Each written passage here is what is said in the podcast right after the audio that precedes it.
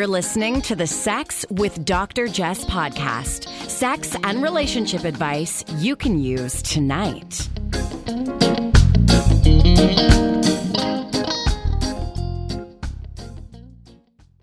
Hey, it's Jess O'Reilly here, your friendly neighborhood sexologist. I am without the love of my life, my partner in crime, Mr. Brandon Ware, today because I am down in, Austin, Texas, for a clinical training. So yesterday I hosted a training session on how lenses and lessons from consensual non-monogamy research can be applied to all relationships, including monogamous relationships.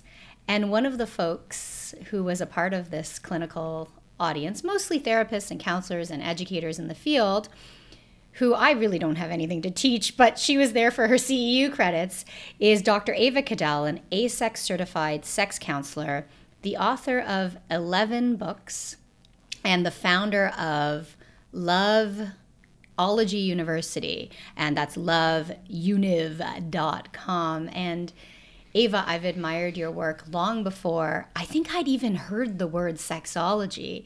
So it's pretty humbling to have you, in a training, but also to just sit and chat with you. And we have a similar story. So thanks for being here. Oh, thank you for having me. Now, you have been doing this a while. I would say so. Over 25 years. And how did you get your start?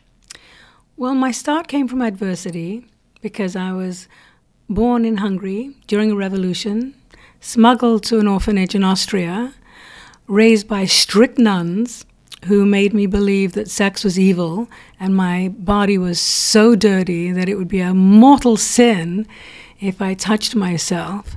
And so I grew up a very confused teenager, had horrible relationships, and when I hit rock bottom, I decided I need to find out everything I could about love, relationships, and sex. And so where did you start? How old were you?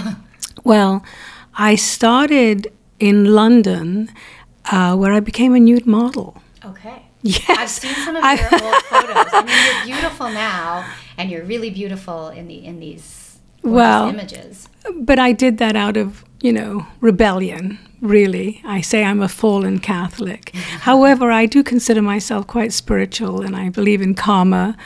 But I don't like religion that uses guilt to control people, because I believe that love and sex are the most precious gift we can give to somebody who's worthy of it. Exactly. And so nude model, is that, were you in a window? Were you more just No, posing?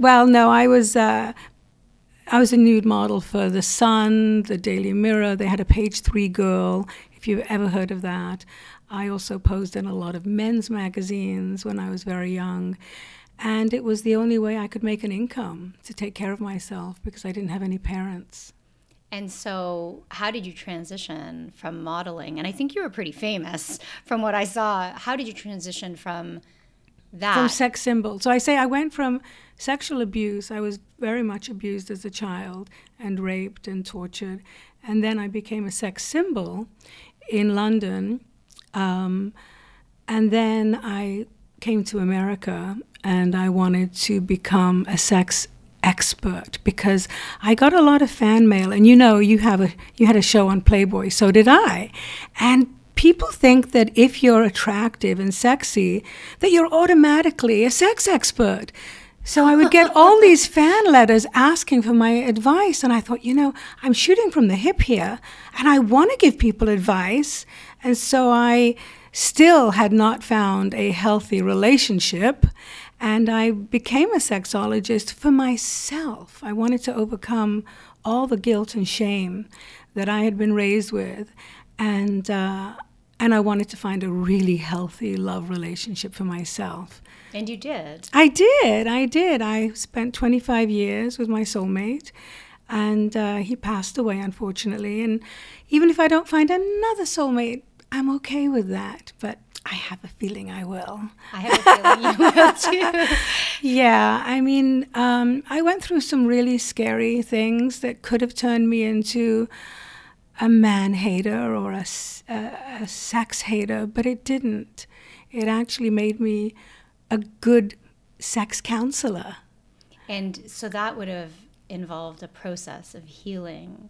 Mm-hmm. So can you describe what your personal process of healing from the sexual abuse, from a sexually repressive upbringing, what did your process look like? And I know you have some resources for others, but I'm interested in your story first. Well, it begins with self-love. I hated myself. I thought I was unworthy, which is why people punished me.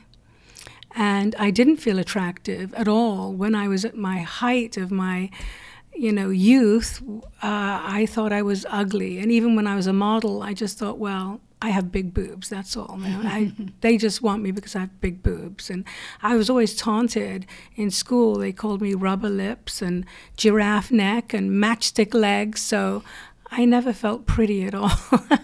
So my healing began, as I said, I hit rock bottom. And I think a lot of people need to do that before they're ready to pick themselves up and say, okay, I'm going to learn how to love myself. And nobody teaches you that. So I teach people that is in my healing courses. And I do retreats for women, healing retreats for women. And I have, lots and lots of exercises. One exercise I have is to draw an outline of your body and then to color in red the parts of your body that you hate. And then when I do a retreat, I get the women to come up and explain why they hate that part of their body. So, a common part is their stomach, for example. And then I say, well, let's think about all the good things that you get. What are the benefits of having a stomach? Mm-hmm. I mean, you got the nourishment. A lot of these women are mothers. We talk about them giving birth. We talk about how the miracle of life and your organs.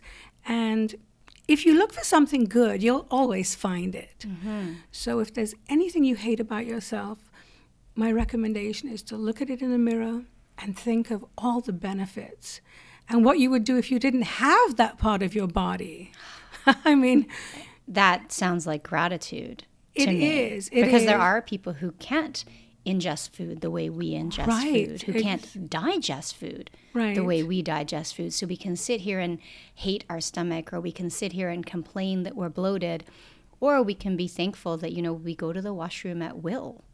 Exactly, right? Yeah. We swell because we ate something delicious. Mm-hmm. That doesn't mean you can't change what you eat. Right. Now, you and I just came from breakfast where we had crepes and eggs and chocolate croissants. Oh, my goodness. I know. We're so blessed that we can do that. There are so many hungry people who can't do that. And I was born in Hungary, and I was raised hungry. I never had any food.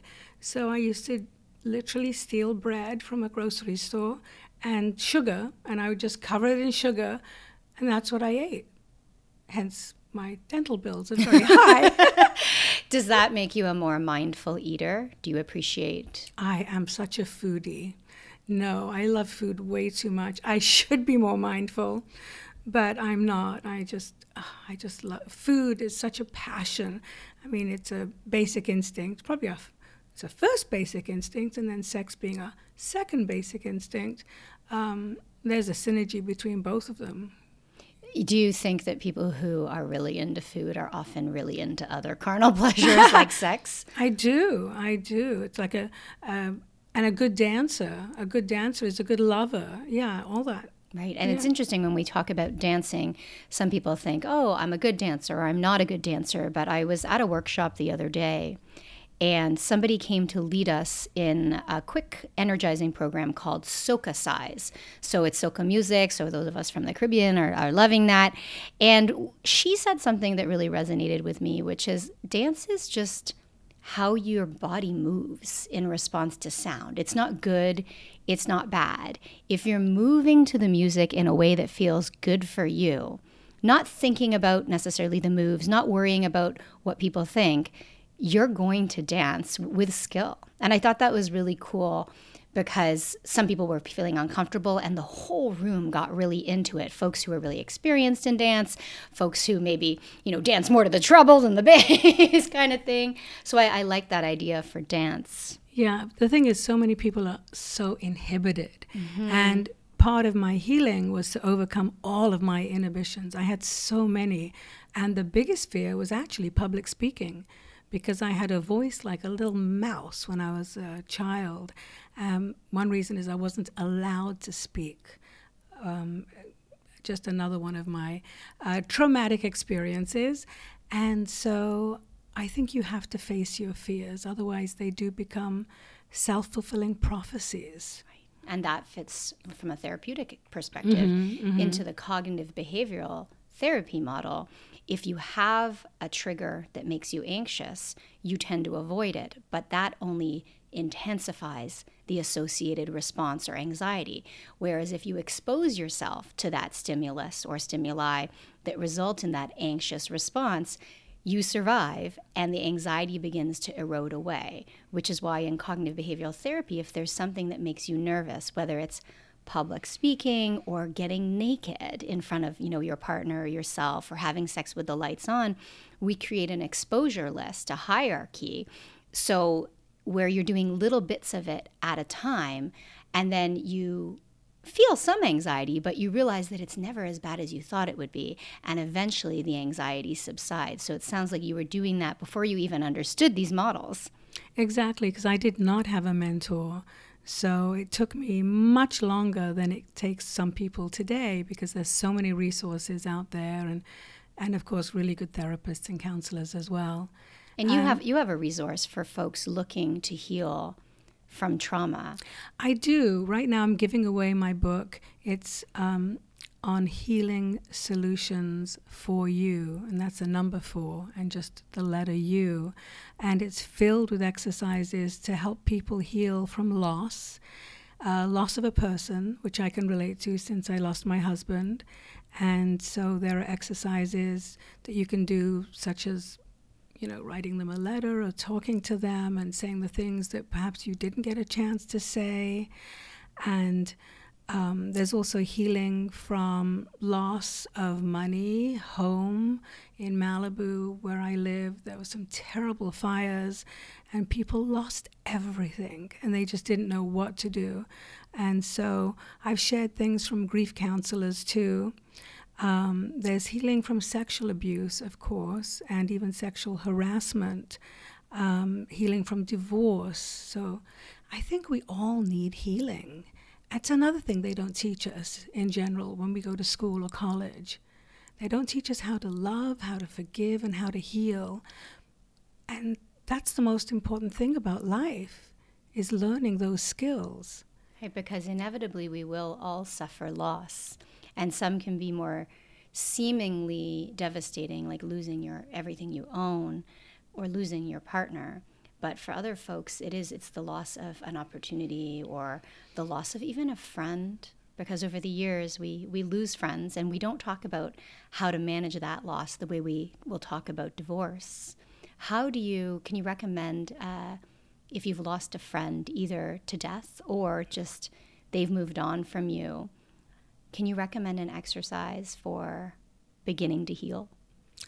Well, with my husband, I certainly talk to him. I still ask him his advice, and he does give it to me. Meditation is very powerful, too. I have some meditation scripts, and I narrate them on the, as part of the course. There's just so many different exercises that you can do, but it all comes back to self-love and compassion and empathy and listening to what your body tells you. So if you have a broken heart, I recommend that you have a dialogue with your broken heart and you give it an entity. It can be a child. You can call her whatever you want. You can call her Little Jess. And Big Jess talks to Little Jess. And you ask her what she's feeling. And she'll tell you. Your body never lies to you. And a lot of my clients and even friends have had epiphanies. I know I have had epiphanies. And art therapy is so powerful. I love art therapy. And it's so easy.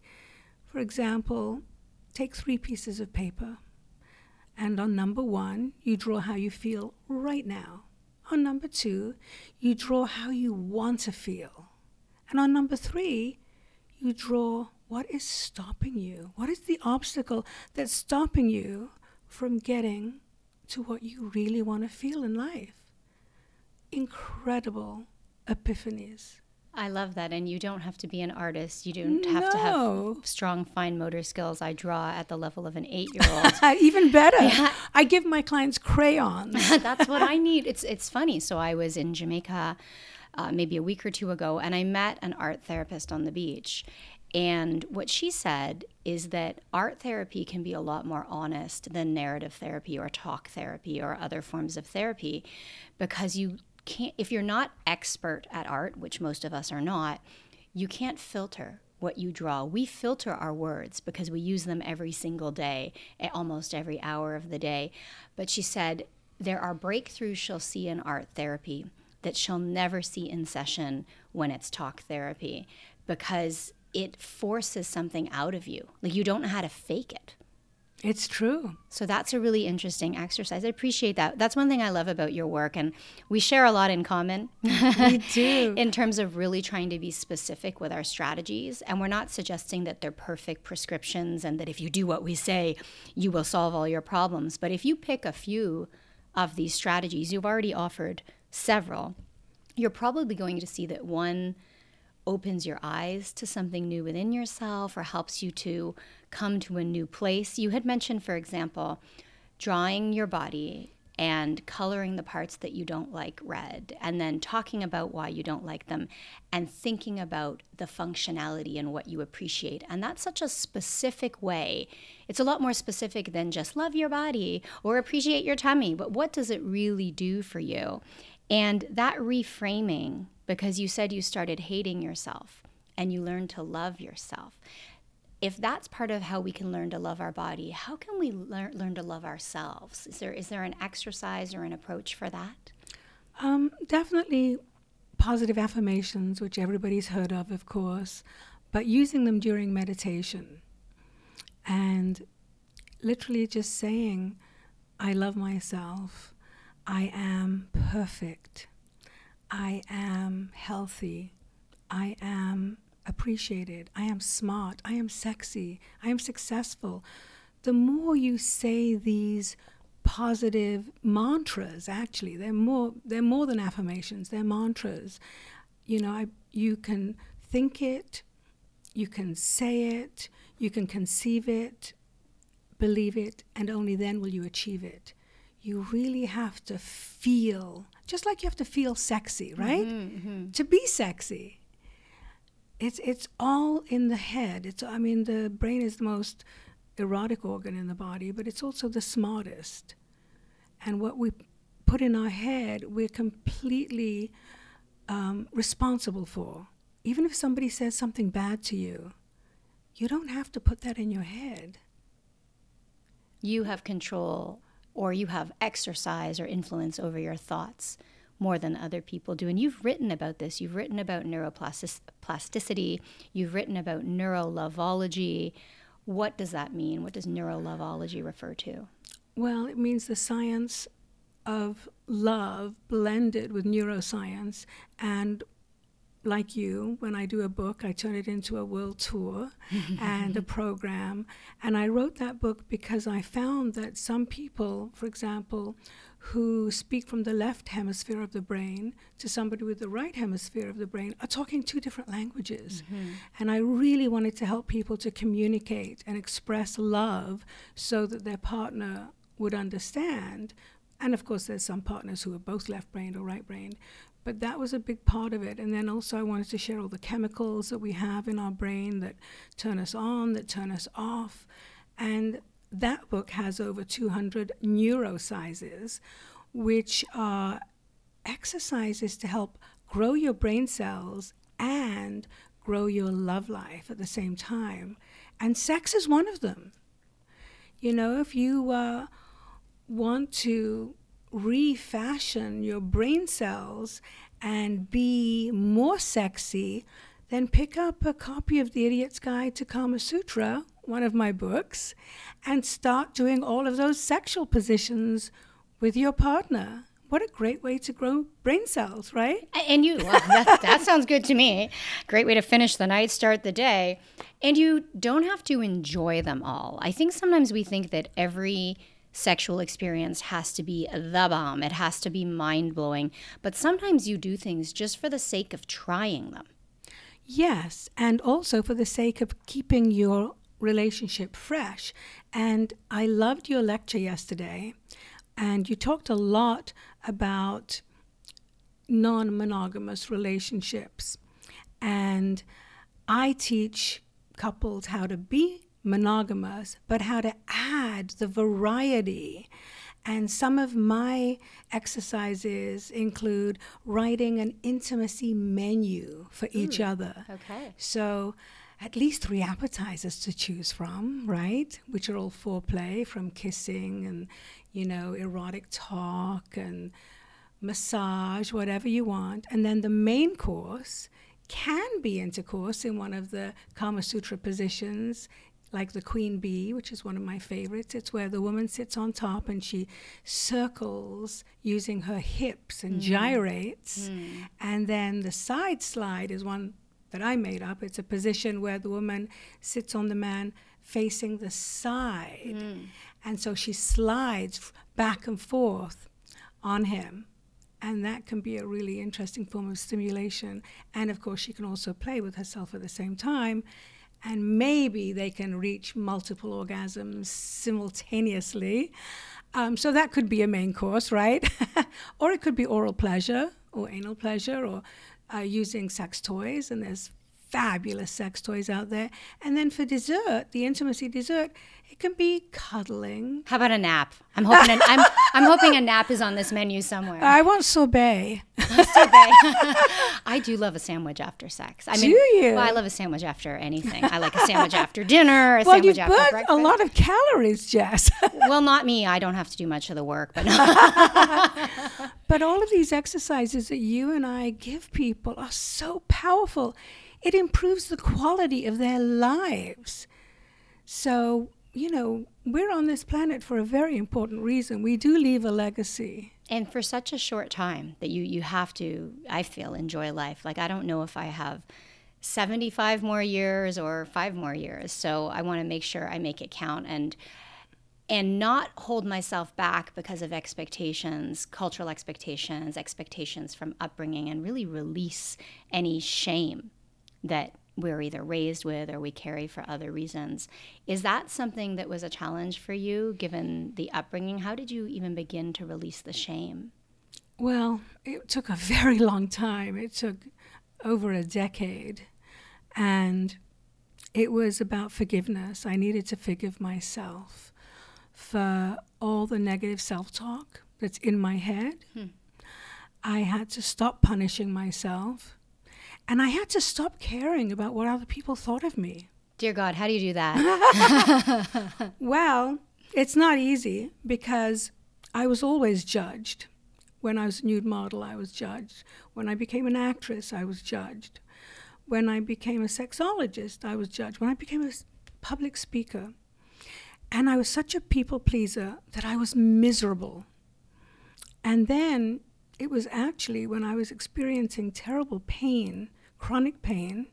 I suffer from something called trigeminal neuralgia, and I've had 2 brain surgeries for it, neither one successful, that I said, okay, I have to look at this as a gift so I can help others. And I did the same thing with my guilt and my shame. They were gifts. They just weren't wrapped in pretty bows. And as soon as I looked at all of my issues as gifts, my life changed. I started helping people, and the pain wasn't as bad. I still have pain, but I can manage it. And the same with the guilt and the shame. That's gone completely because I've helped so many other people overcome their guilt and shame that it's completely healed. And it sounds like gratitude is at the base of this as well. So how do you even take the first step to see something that's so damaging and burdensome as a gift? Where can I begin today if I haven't even started this process?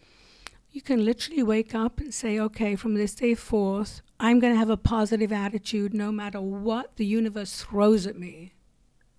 I'm going to look for the good, and I'm going to help somebody that needs my help who has the same issue as I do. When I was at the Dalai Lama's home in India, he said the path to enlightenment is education and sharing your knowledge with others.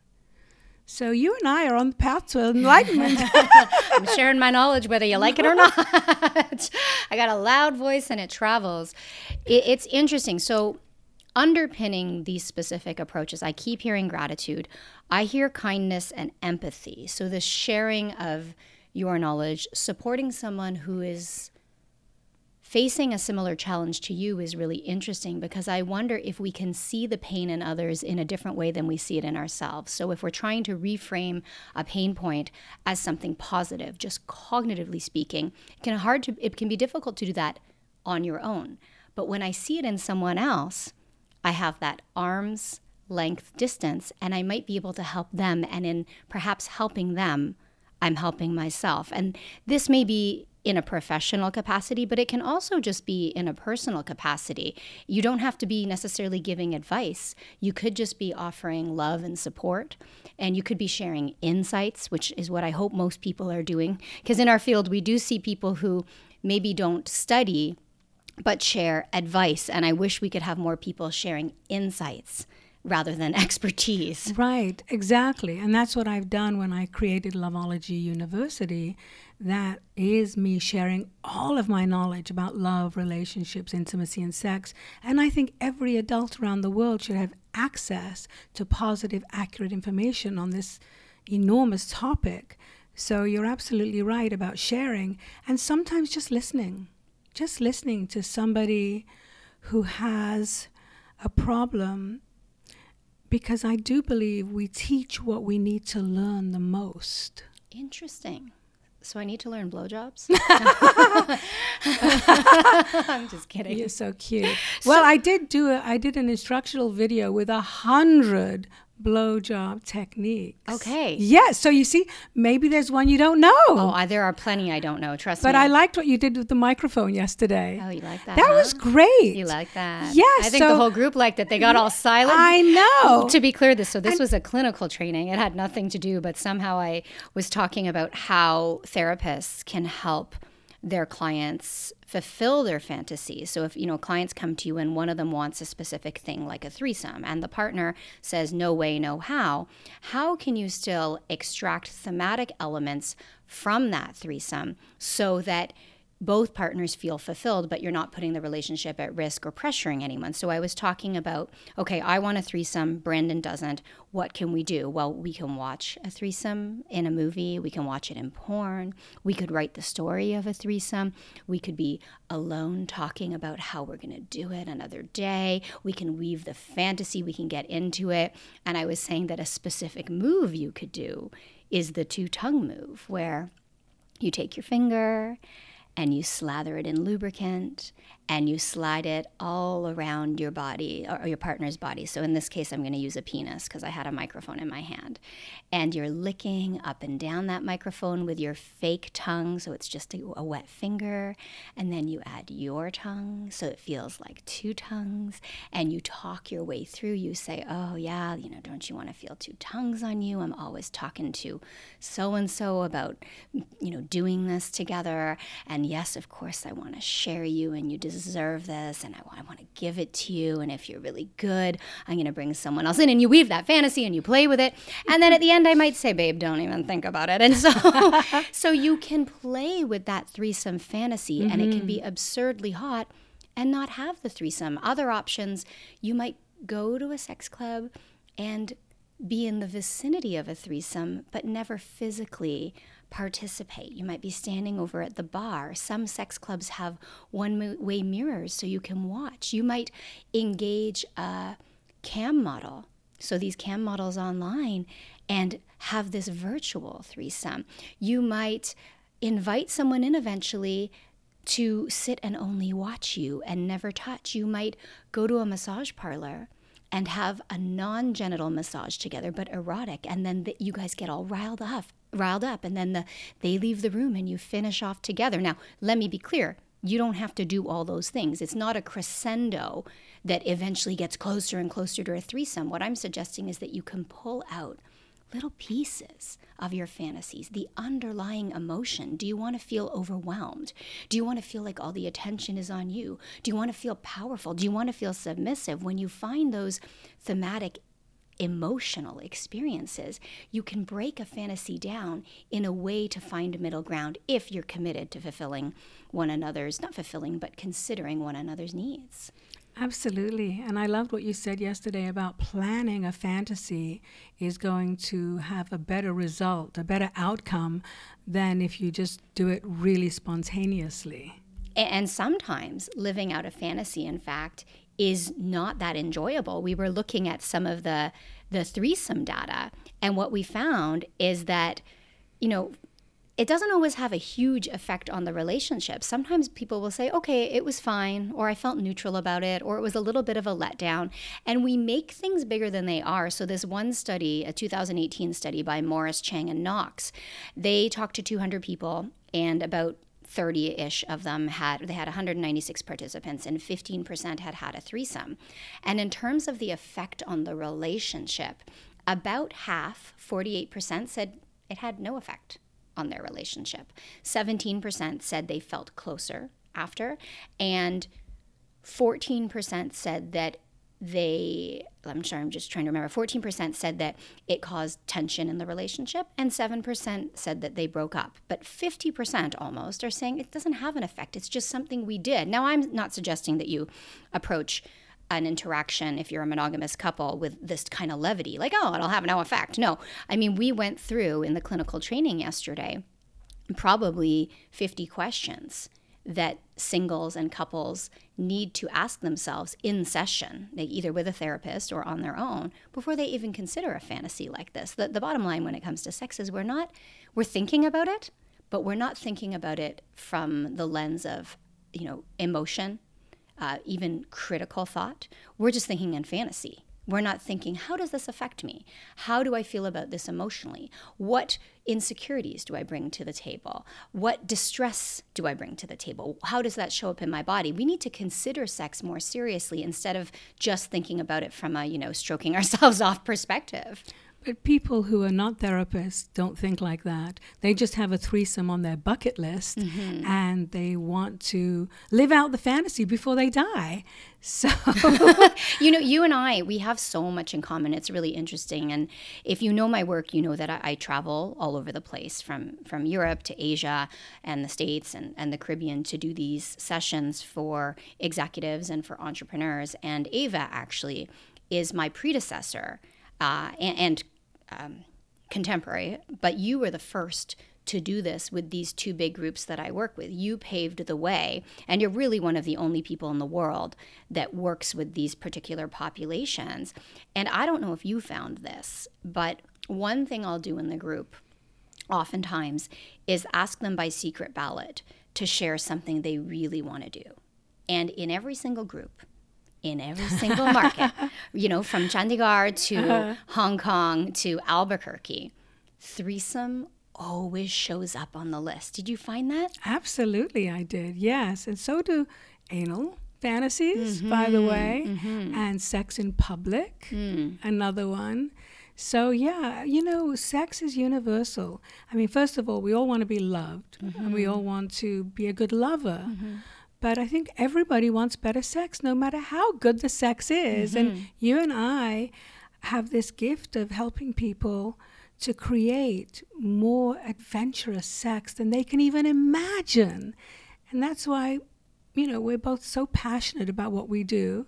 And we do have a lot in common. I see you, and it's like, oh, my goodness, that's how I was when I was her age. It's beautiful. And I am an ardent admirer of your work. I really am. Thank you. And I think you're not even at the tip of your success. Oh, I'm about to come down. No way. No way. I think you're going to be bigger than Dr. Ruth, and she's pretty small. She's itty-bitty. I got higher heels, I can tell you that. Now, I'm interested a little bit in how neuro exercises can be involved in love. So I'd love to give you a couple scenarios and maybe you could offer some suggestions. So for folks who are having trouble dating and they, you know, say they're always attracting the wrong type, and, you know, I'll say you're the common denominator there, or they're finding that dating is challenging either because of the kind of voluminous nature of messages and connections, or because people are measuring one another up and swiping to the next person. How can you think differently to change the outcome so that you're more successful in dating, however you define that? I know that everybody's goals in dating are different. Right. So we get into our patterns because they're familiar, whether they're healthy or not. And so our brain cells are used to that, and it's an automatic reflex to choose the same kind of person, whether it's based on looks or intelligence or money or sex. So if you want to change the pattern, you need to rewrite your story. And when I do meditation, I say, I want you to visualize that you are the actor, the producer, the director, and the star of your own movie. Now, first of all, what is your movie called? And secondly, who is in the movie with you? What is the location and who is the partner? If it's a love story, just start describing who that love interest is. What do they look like? What do they do? What do they sound like? How do they touch you? So creative visualization is a wonderful way to reprogram your brain cells. Yeah, and how do you feel in that visualization? Yes, how do you feel? And that's where vision boards are also very useful. Can you tell us what that is? Yeah, so every year I make a vision board and I put it right in front of the toilet so that I can see it every single day. And I put sometimes 10 things, and if 5 come to fruition, I'm happy. How do you make a vision board? So you put pictures.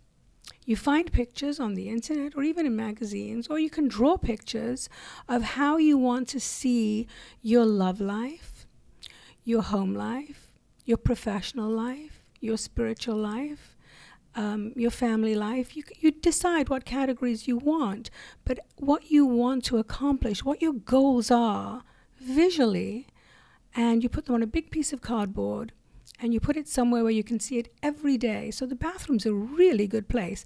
So is the kitchen right on the fridge.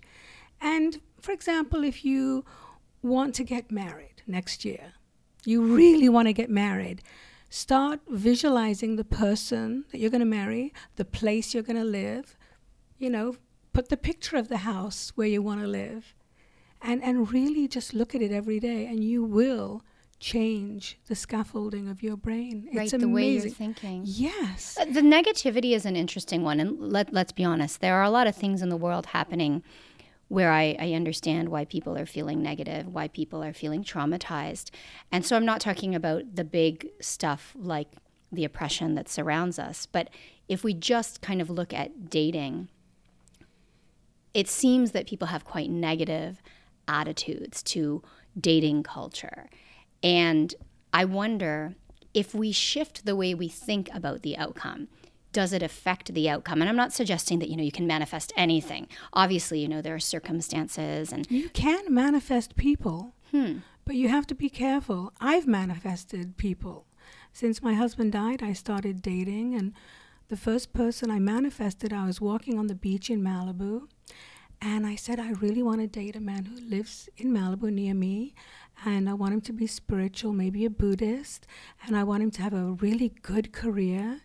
And I even want him to be a little bit younger than me. Within a week, I met that man. But I forgot to manifest mental health, to manifest no addictions. I forgot the important stuff. And guess what else I forgot? Sex. That happens to me all the time. So we are powerful. And actually manifesting in nature is really the best place to do it. I don't know if you saw in the news, but there is came out today that in the UK, doctors can now prescribe nature as a prescription. I love it. I love that. And Isn't that fantastic? You know, in most places in North America, people are driving, so they don't spend much time outside. You know, I'm really lucky in the city of Toronto, even though we've got cold weather, you walk a lot of places, right? Like I can, if I'm in town for a week, I might get in my car one time, sometimes no times. Like the only time I get in the car is to go to the airport. So I'm lucky to spend so much time outside. And I read an article the other day saying, take something that you do indoors, outdoors. So one of the things that I discovered a few years ago is that I don't have to take meetings at a coffee shop or at an office. I'll take meetings and we take walk meetings. I love that. Yeah, and I'm trying to remind, now, okay, I'm not going outside when it's really, really cold. I'm not a cold weather person, but I like the movement and I just love being in the outdoors. And you can do walk counseling. Yes, I love that, walk and talk therapy. Now, you know, you mentioned manifestation and I wanted to also suggest kind of the flip side for folks who maybe aren't as visual or folks who struggle with visualization, maybe more like me. Okay. Even a list of what you're looking for. And I don't mean, you know, the specifics of like, I want my partner to be over 5'5" or over 6 feet. I mean, what are your core values? What are you looking for? Because sometimes people will complain that they can't find what they're looking for, but then they can't describe to me what they're looking for. And they'll just tell me, I don't want someone who's this. I don't, okay, forget your don't wants for a moment and tell me what you want, because oftentimes we don't know what we value in a partner. And so how are you possibly A, going to find it, but B, how are you going to communicate your needs to your partner if you're not clear with yourself on what they are? And I love writing things down.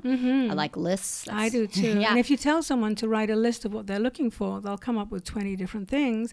And then you have to say to them, okay, now cut that list in half. What do you really want? And then they have 10 things. And then you say, okay, now cut that list in half, because you're not going to get everything on your list. Yeah. And it's interesting because we were talking yesterday about compromise versus alternatives. And we were talking about this in the context of consensually non-monogamous relationships versus monogamous relationships. In monogamous relationships, we're always talking about compromise.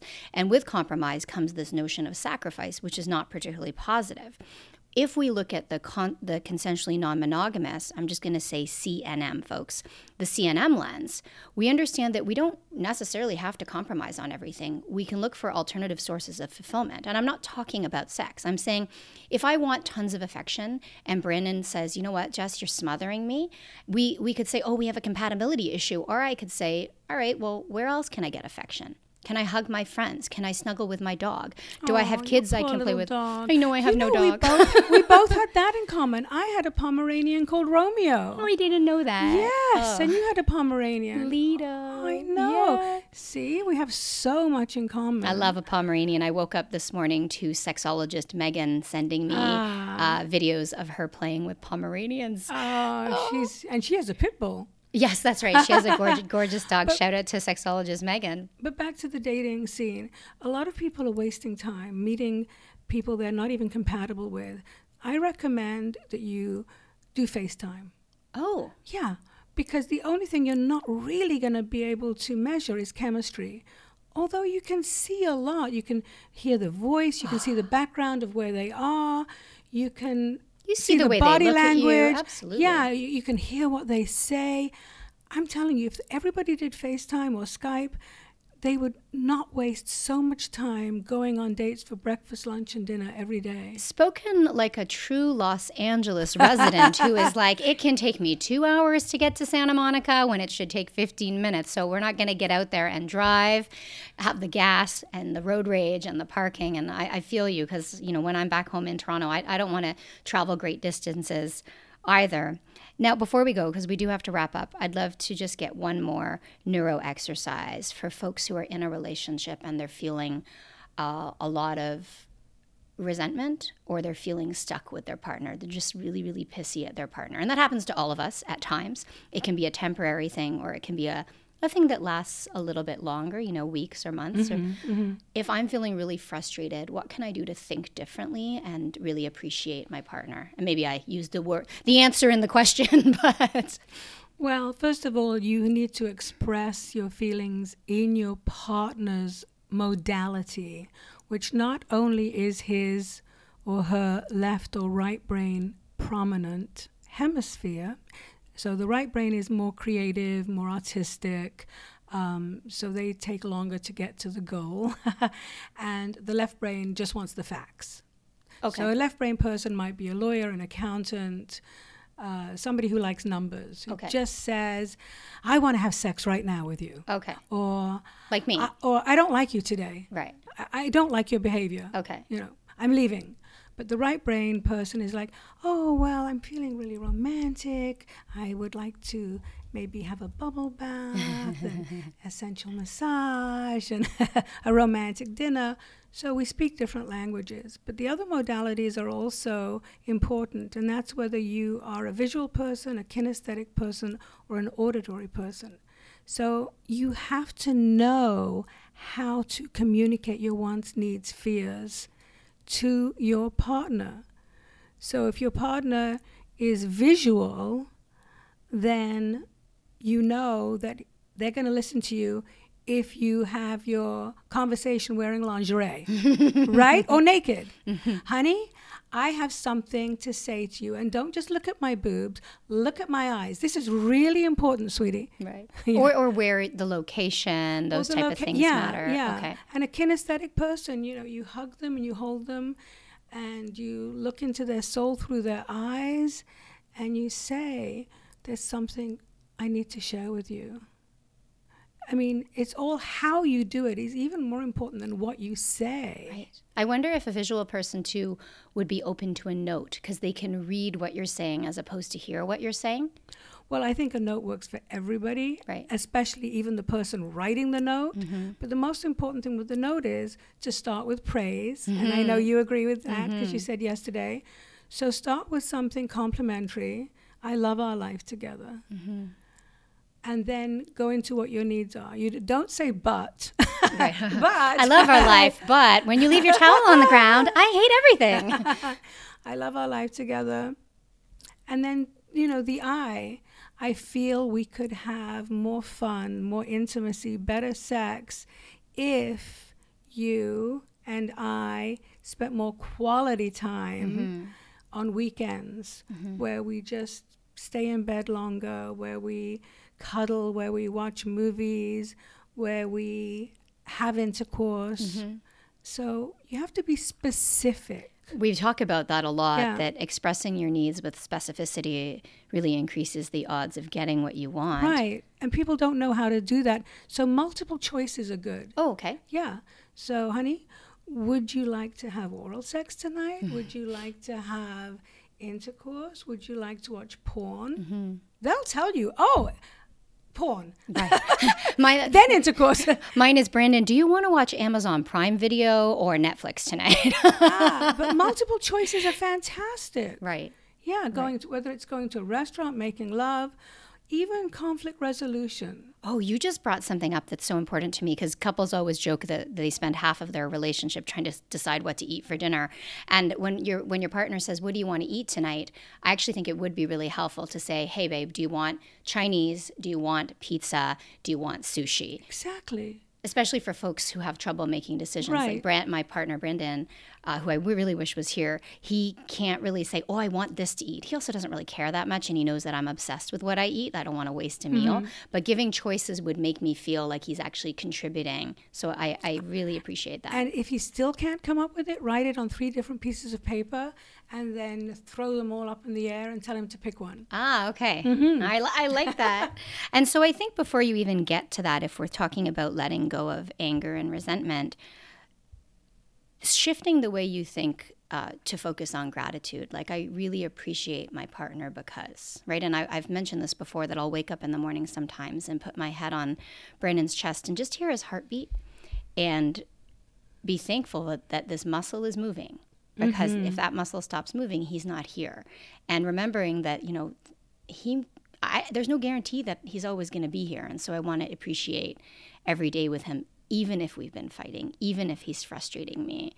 And so it sounds like gratitude underpins all the work you do. It's part of meditation, part of, you know, how you approach people with empathy to help others, to help yourself. So I really appreciate all of these perspectives. And I think it's so amazing that you're also giving away your book on healing at healingsolutionsforyou.com, and we're going to link to that. And your Love University, if people want to take courses, is loveuniv, like univ.com. So thank you, Jess. Yeah, this was so fun. Thank you so much for being here. Thank you for the work you've done in this field. Thank you to you for listening, and a big shout out to Desire Resorts for their ongoing support of this podcast. Desire has multiple clothing optional locations on the Mayan Riviera. I'm going to be heading to their cruise along the south of France in May. We're going to Cannes for the Cannes Film Festival. We're going to Monte Carlo, Monaco for the, I'm going to get it wrong. I don't know if it's F1 or Grand Prix, but there's a bunch of fast race cars. And we're going to be able to, you know, get naked and have some fun on the boat. So check them out at Desire Experience. I know they have some cool specials on that cruise right now as well. Wherever you're at, have a wonderful week. We'll be back next Friday and every Friday with a brand new episode.